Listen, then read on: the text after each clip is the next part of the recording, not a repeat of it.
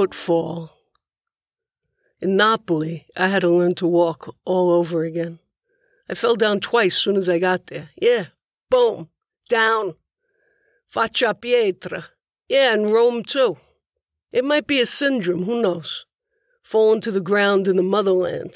Nella madre terra, sulla faccia caduto. They say kiss the ground when you arrive home. Kiss the stone, bacia la pietra. I did more than that. I wasn't in Spaccanapoli five minutes, cinque minuti, before I came faccia faccia with the San Pietrini, the smooth black basalt cobblestones, the signature of these ancient streets. I fell, and not just to my hands and knees either, but all the way down, guancia guancia, cheek to cheek, with the gorgeous, smooth, onyx colored basalt, slippery as hell when wet, strong, historically quarried from the lava fields. San Pietrini, arch up to meet the footfall. Each cerci, the individual stones, are beveled with facets and smoothed over by time. Black, cool basalt meniscus rises into the arch of the foot if your foot lands just right.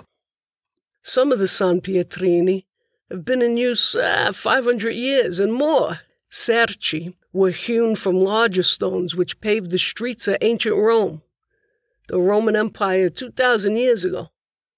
Many a fast footed New Yorker, believe me, gets a toe caught in the rut between two Cerci. The old stones are tooth shaped, curved on top, and narrowing toward the root of the stone, set into a base of sand and earth, sometimes gravel, so San Pietrini settle and move with the earth, with the cars and Vespas, with the rain, with the centuries upon centuries of pounding feet. Rain leaps and patterns between them, for no two Cerci ever meet, and no two are exactly alike. The spaces in between form patterns, smiles, sweeping arcs, checkerboards. Rain bounces up from the black as onyx surface and runs in the intercerci spaces, finally settling into the sand beneath the street and absorbing back into earth. A workforce of specialists, the Cerciaroli, rhythmically tap their brick hammers, adjusting and replacing stone by precious stone, cerci by cerci, tooth by tooth setting new stones where old ones were uprooted and thrown as projectiles in street uprisings. Only these Cerciaroli and children who create street games and the fallen like me, with bad knees, get faccia faccia guancia guancia with the San Pietrini. I fall. I fall down. I fall down hard. I fall all the way down. And in the rain, San Pietrini are treacherous. So in the rain, I stand still. And there's nothing I've learned to love better than to stand still for hours under an awning in a thunderstorm, on a curved corner in Trastevere, blissing out, watching San Pietrini turn rainwater into rivulets and glorious shining ribbons, arcs of motion. At night in the rain, it's like standing in the black ocean, Streetlight slaps a patina on each cheek of the Cerci, like moonlight gilds the tip of waves. The blinking lights of shops and cars flash, white, blue, red, gold, green, skittering across the wet stones as tires kick the water up. To navigate the San Pietrini's curves and ruts, I had to learn to walk all over again, to walk on stones. A new canter I needed to get the New York sidewalk out of my Bronx legs, and get my Spaccanapoli gait on. In my Bronx, sidewalk squares take one of my strides. My footfall lands in the center of one square, then just over the line of the next square, and so on. The city flattened the earth, or tried to. In Manhattan, they leveled as much of the grid as they could. You can walk most Manhattan sidewalks without a hitch. Set a pace and forget about it move swiftly across the cement and asphalt without trouble. In the Bronx and Brooklyn, you got to keep an eye out for cement squares lifted by tree roots. but they went to great pains to flatten the earth and cover it with concrete. In Napoli, they built right into the mountain. They didn't level the mountain, they built into the mountain. The earth, of course, is dynamic, moving, and laughs at the human illusion of cement, concrete, asphalt. Cement cracks and keeps workmen in business. Asphalt gives into sinkholes. you could just be swallowed up by the street. San Pietrini adjust, respond to the earth, last, are eternal. In Napoli, I had to slow it way down. Cammina, cammina, yamo, yamo, yam. I changed the arc my legs inscribed from hip flexes and knees. I slowed down my steps. I moved my foot heel to toe with a slight kick and pause at the apex of the step before bringing the heel down on the center of the next stone. It's a different way of walking than on New York sidewalk. In physics, you might call this point the apogee. The foot is going up, the foot is coming down. That point in space time where direction changes, gravity takes hold. The suspension in air of the foot before the heel comes down to find the next stone. I had some days walking in Napoli with historian Stan Pugliese and his wife, poet Jennifer Romanello. I'd noticed Stan walking this way, just like Michael Corleone in The Godfather 2 when Michael goes back to get Kay and she's with her school kids and they walk, the two of them. And Michael walks slow, heel to toe, like he's still in Sicilia, on uneven ground. Even his gaze sweeps the street as they walk. Corleone kicks up on the upswing of the foot, then pauses before the heel begins its descent. This is the only way to walk on San Pietrini. Pacino's walk was a precise study his artist's eye sharp as Da Vinci. When I walked with Stan and Jennifer, I could take one of their arms. Now, what I learned is walking arm in arm, as it turns out, is as practical a modo di vivere, a way of living, as it is affectionate and full of style. It kept me upright, and it's nice to walk next to someone, you know, you could walk with at the same pace. Next to, accanto a. Ah, it's a beautiful thing and necessary on San Pietrini to stay upright. In the months traveling alone, all by myself, without somebody's arm to link into mine, and after I'd fallen a second and third time, I decided it was time to search for a baston, a walking stick.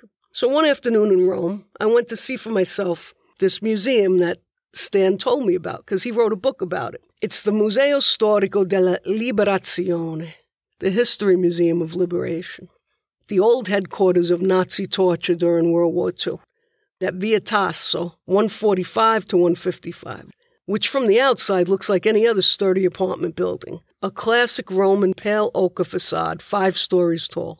Stan gave me the tip to go there. His book was called Desperate Inscriptions Graffiti from the Nazi Prison in Rome, 1943 to 1944. He wrote about the prisoners' etchings, scratches, and graffiti on the prison cell walls. Scratchings, etchings scar the walls. I saw for myself.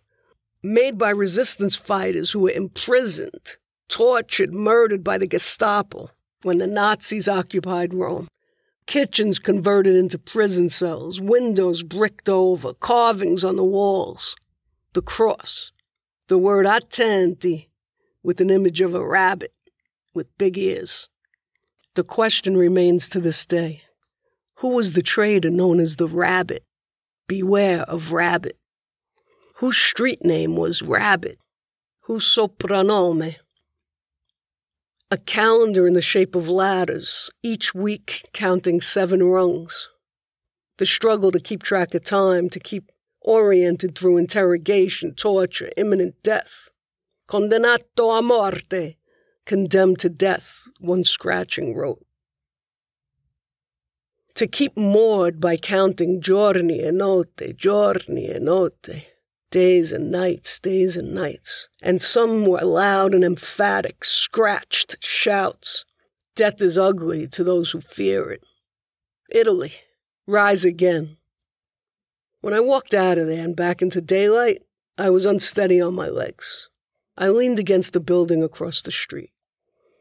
You know, poets take everything in. I mean, that's our job being porous to detail, to energy, to what's unspoken, to breathe in the still life of a moment and render it in syllables. As I left Via Tasso, I knew it was time to buy a bastone. I felt unsteady. I needed a walking stick. I didn't have an arm to link onto. I needed a stick. Finally, I walked by a pharmacy, so I went inside. Now, pharmacists in Italy, you got to understand, are very helpful. They're comprehensive. I mean, they'll talk to you and solve whatever problem you got. So I asked the pharmacist for a bastone, but the pharmacist had them put away in the back storage room, and I wondered why weren't they on display? I mean, everything else seemed like it was on display. I wanted to look at a variety and choose, you know, hold a few, see how they felt in my hand, how heavy they were, whatever. But the pharmacist had them put away, so I had to stand there and describe what it was I was looking for. So I told him my problem. Voglio un bastone, nero, perché sono caduto nella via. I told him I wanted a black bastone because I fell down in the street. The pharmacist raised an eyebrow, looked at my knees. I was wearing shorts. I could see he was making a needs assessment. Then he disappeared into the back behind the door. I pictured him having to rustle through boxes. I mean, he was gone long enough, so I knew I had put him through some measure of trouble. He came back with a cane with a tripod foot, a flexible base that adjusted to the landing like a foot with an ankle joint. But I wasn't really ready for that. I mean, I wanted something with style, panache. You know, as if I was carrying it for a different purpose, like a poet's purpose, you know. I didn't want to feel more broken than I already was, more beyond repair. I wanted a little graceful help, that's all, in lieu of an arm to link onto. No, grazie, I told him. Um Un baston semplice, nero, semplice. I pictured a classic black baston with a bronze handle, something suave, like an old Italian man would use, a gentleman, a signore. Or on the other hand, something powerful, like a tall walking stick like a shillelagh. Something with spirit, something a cantastoria would carry into the piazza. Either style or power or meaning. That's what I would buy. And believe me, it's impossible being a consumer if you're looking for meaning. You can't shop for meaning, but I do. Back home in New York, I walked with a branch that I'd carved from my grandmother's peach tree. That held ancestral power. That's what I'm talking about. Plus, it held a story. The pharmacist went in the back and disappeared for a while longer. He came back holding a gray walker, four legs with two wheels. No, no. I shook my head. Semplice, semplice, per favore, classico, classico. With my limited vocabulary, I tended to say everything two times for emphasis, to make sure I was understood. I stood there visualizing exactly what it was I wanted and described it to him with miming gestures for effect. Then I realized, you know, in the old part of Rome, Il Centro, the center, I hadn't seen one old man walking around with a proper baston. Why is this? Where were they? I'd seen a couple of people with injuries that they have crutches that buckled up around their bicep. And I saw a tourist with two ski pole type hiking sticks, but I didn't see one old man with an old fashioned proper baston. Where were all the classy old men in the old part of Rome with their suave baston? I looked at the pharmacist and just said, Devo penso prima di decidi. You know, like, I gotta think before I decide what to buy. And I walked back out onto the street. I continued on my way, and it hit me. Ah, the San Pietrini, the San Pietrini. A regular baston or a cane would get stuck in the space between stones. A cane is a liability in El Centro. I'd be sure to fall down again and again. I could crack my head. Canes, high heels, and El Centro, these are liabilities. Come on. That's why the pharmacist was pushing the tripod foot. He knew. He figured if I was sightseeing in El Centro, that's the safest way. Ah, he was right. I should have gave in. I should have listened. Instead, I walked and walked. Come in, come in, yum, yum, yum. Oh, I'm on in, I'm on in. Let's go. Shamanin, shamanin. I came upon the Basilica of Santa Maria Maggiore. Now, I remembered going there decades ago, but coming up from the back, up that long grand staircase when it was open. This time I approached from the front. I was tired. I just wanted to sit down somewhere cool. I was also hungry for connection and conversation. You know, traveling alone, there's a point in the day when I just needed to talk with somebody, anybody. I don't even care who. I just need a conversation. I sat down, I leaned my head back against the marble pillar, and I stared up into the gold quilted ceiling. And I breathed in that cool, frankincense air. Confessional booths lined the wall on the right. There was over a dozen of them, with a little red light that indicated on, meaning a priest was inside. It was the confession hour.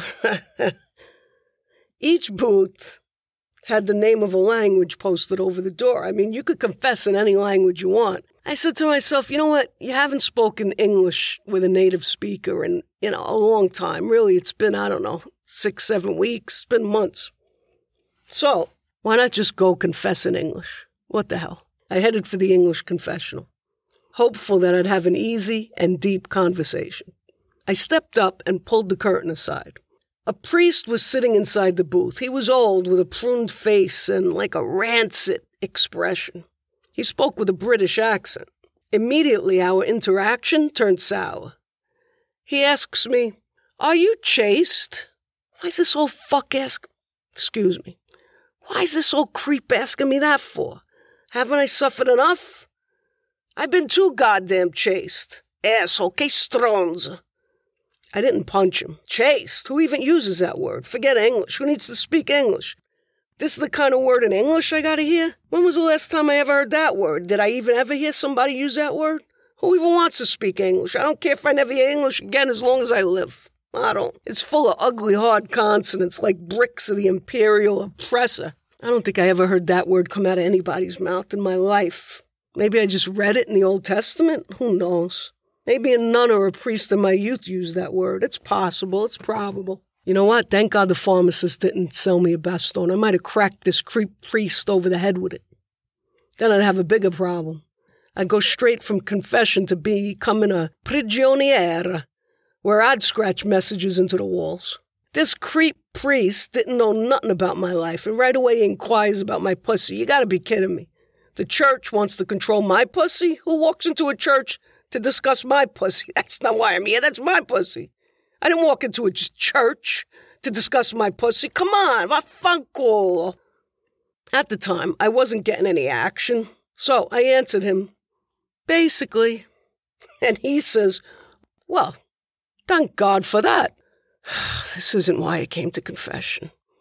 I came to confession because I want that clean, swept feeling I used to get as a kid. That lift, that spiritual renewal to feel forgiven for whatever weighs on your conscience. That chewing bubblegum on the walk home feeling. I pushed on. I confided in that old creep priest what weighed on my mind, figured let him do his job, let him absolve me and take it away. What was heavy on my conscience walking through Italy? I mean, where my mother sat on my shoulder every step of the way, as did all my ancestors, especially my grandmothers thinking of them as impoverished little girls who left all they knew behind for the shaky ocean of unknown. I told the creep priest confessor this. I'd cared for my mother these past years. I lived with her the last nine years of her life. And she died with my arms around her and my voice whispering in her ear. But it weighed on me still, how disrespectful I'd been through the years, as a youth and on up. I had a bad mouth, and she was my one and only mother, my real guardian angel. I mean, the one person who was there for me throughout every single thing in my life. The one person, the only person who never turned her back on me. The one who did everything for me that I may have a life and survive the illnesses that came, and the one who held a wet cloth to my forehead and the back of my neck through every fever, and the pain she wore on her face when I spoke at her with disrespect. Do you go to Mass every Sunday? He pointed his question at me like a spear. No, I said, I don't. I can't sit through a Mass run by a man. I can never get through a whole Mass run by a man. I get panicked when a man's in control. Once I ran out of a sweat lodge in Alaska. They opened the door to throw water onto the hot stones. I got up and shot out of there into the cold open air. The priest told me to say some Hail Marys and start going to church every Sunday. And I ran the hell out of there, more shaky than when I walked in.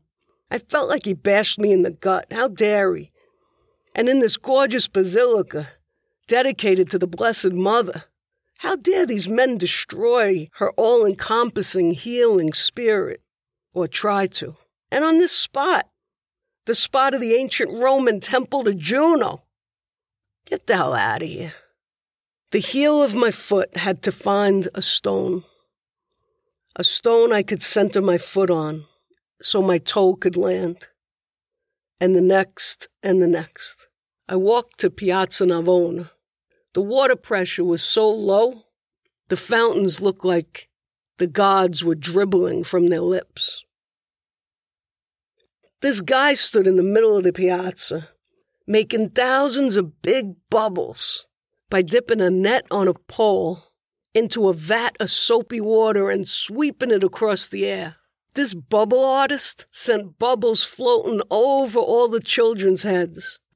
And the kids ran chasing the bubbles as they went up, up, up, and on their way. And he saved the energy of the piazza where there was no water pressure. The bubbles stole the show. I met a friend for cafe and I told her what happened to me in the church. And she laughed, waving her hand in the air at me, saying, What did you expect? Going over there to those old conservative pezzi di merda. Ma dai, cosa stavi pensando? What were you thinking? That's the last place you'll find benevolence or compassion. and we had a good laugh.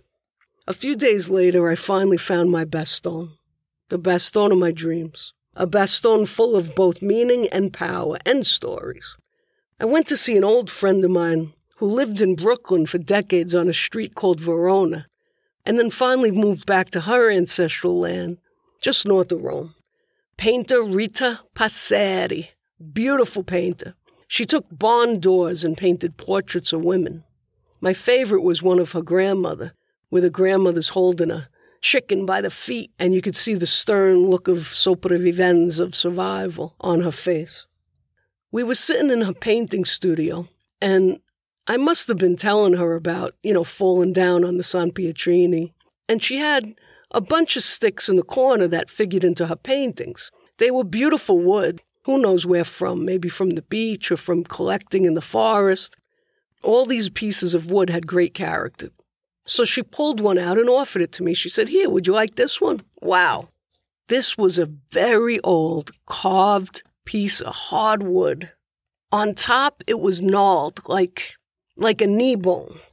At the bottom, it's cleaved like a hoof.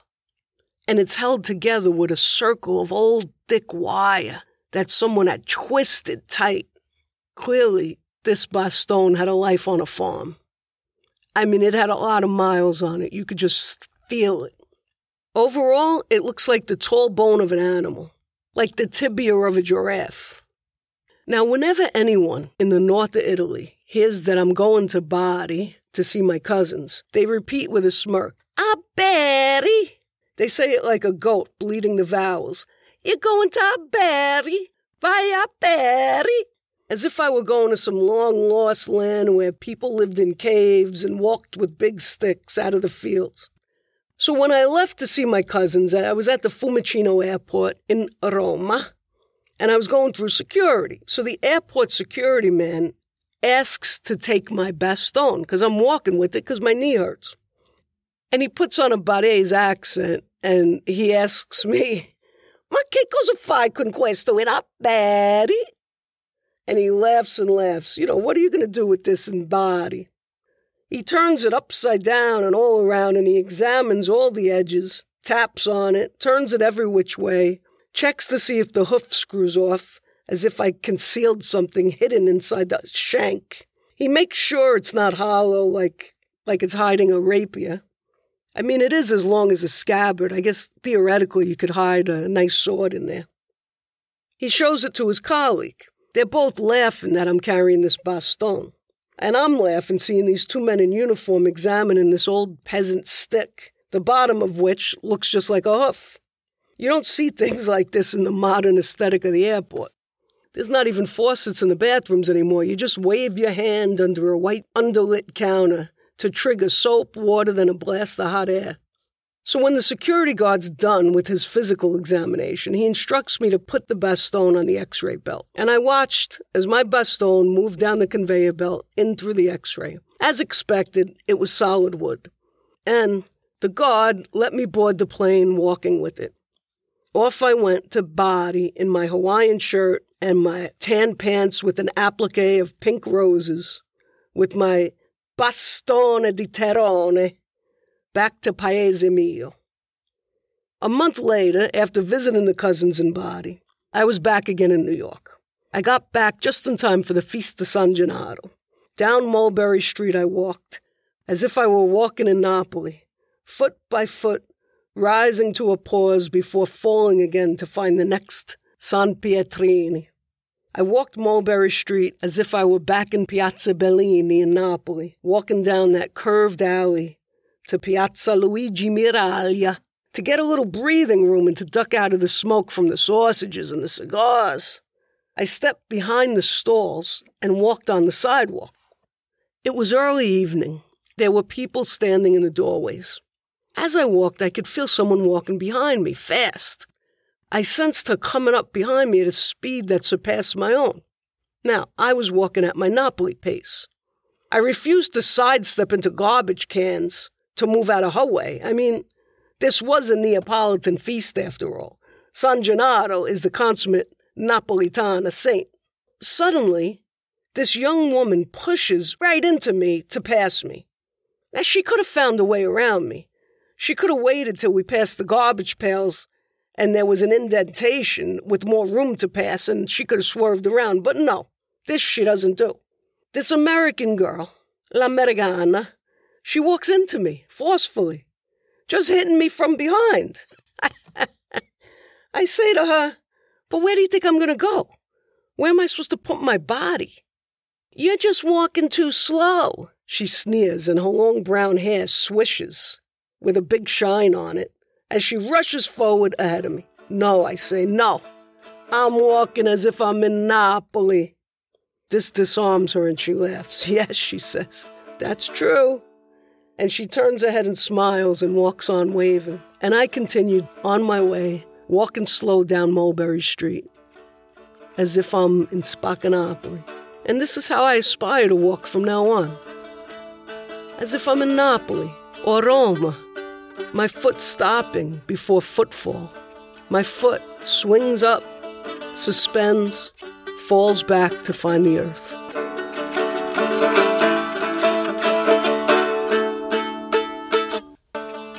Thank you for coming to Annie's Story Cave. This has been a Street Cry Inc. production. Way, Street Cry!